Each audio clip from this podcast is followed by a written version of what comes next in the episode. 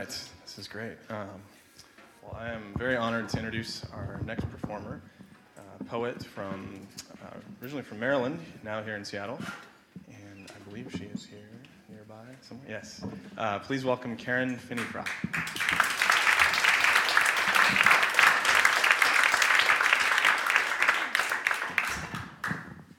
Thanks. What an honor to be here with all these uh, very talented performers who hopefully are not making rabbit ears behind me while I perform or anything. Um, this is a poem I wrote about some recent events in the news, and it is called Lament for Pluto.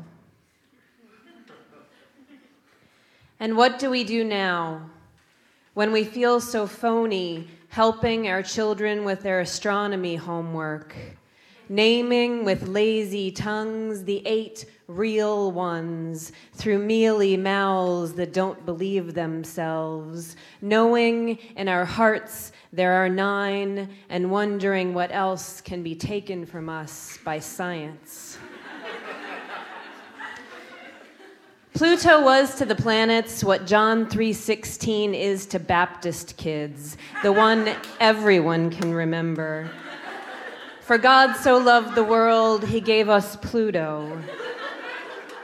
Planet for the youngest brother, for the last kid picked for the team, for the date, for adoption, for the kids who couldn't remember the name of anything unless Disney made cartoons about it. Planet for the little guy, planet of losers, always taking sand in the eyes from the foot of Jupiter.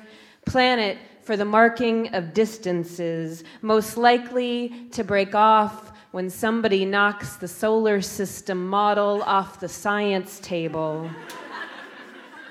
Second only to Uranus in Jokes Made. Rock planet, sad, quiet little planet with no playmates. Planet of the underdog, planet of the oppressed, Palestine's planet. Planet for the hard of hearing. Can you hear them out there, Pluto? They have just decided you are nothing but a rock, a collection of dust into orbit, walking head down and moody through a sky that still belongs to us.